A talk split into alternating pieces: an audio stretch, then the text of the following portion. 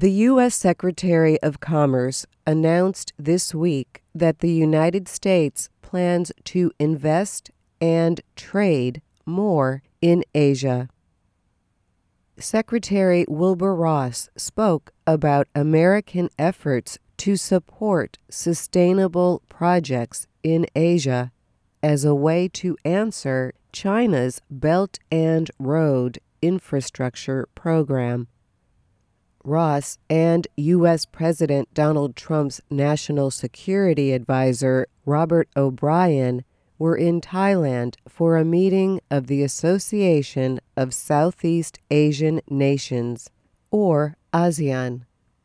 Like O'Brien, Ross tried to overcome suspicions that the Trump administration is uninterested in Asia.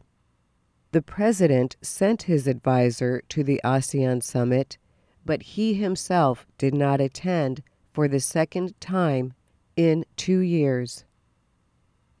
We have no intention of vacating our military or geopolitical position, Ross told reporters. He added that many people had misunderstood Trump's 2017 decision to pull out of the Trans Pacific Partnership trade deal.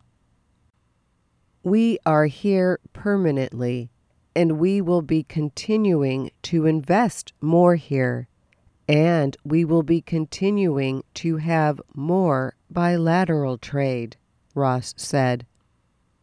To demonstrate that desire, U.S. officials launched the Trump administration's Blue Dot Network on Monday at a conference of business leaders.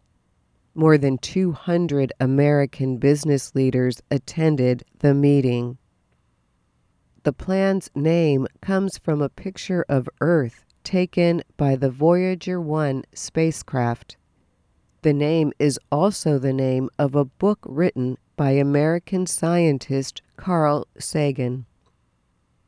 Ross said the Blue Dot Network will include countries that want sustainable infrastructure development. Earlier, O'Brien compared the network to a Michelin guide for rating investment projects in infrastructure, such as roads, ports, and energy systems. It is unclear what kind of investments would come from the Blue Dot Network plan.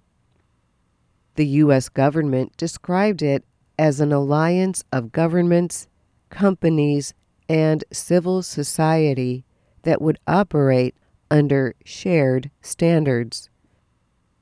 During the meetings in Bangkok, Japan and the United States signed an agreement to work together on $10 billion in Japanese investment in liquefied natural gas projects. Other plans include an agreement to work with the Asian Development Bank in getting up to $7 billion in financing for other Asian energy projects. O'Brien said the plan would help countries avoid paying for projects forced them to take on too much debt and were not high quality.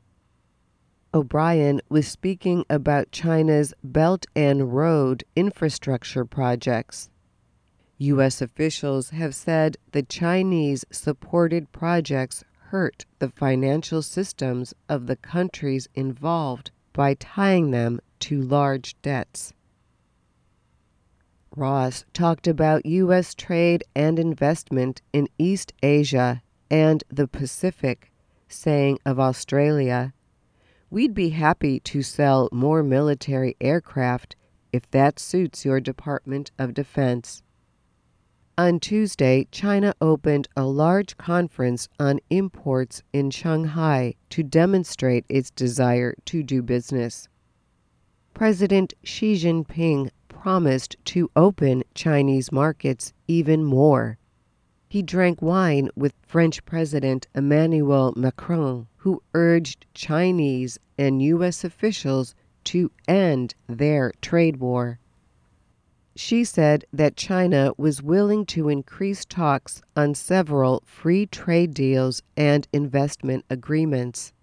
He also said China was happy to enter into high standard free trade agreements with more countries. And he promised to improve conditions for foreign investment. I'm Dorothy Gundy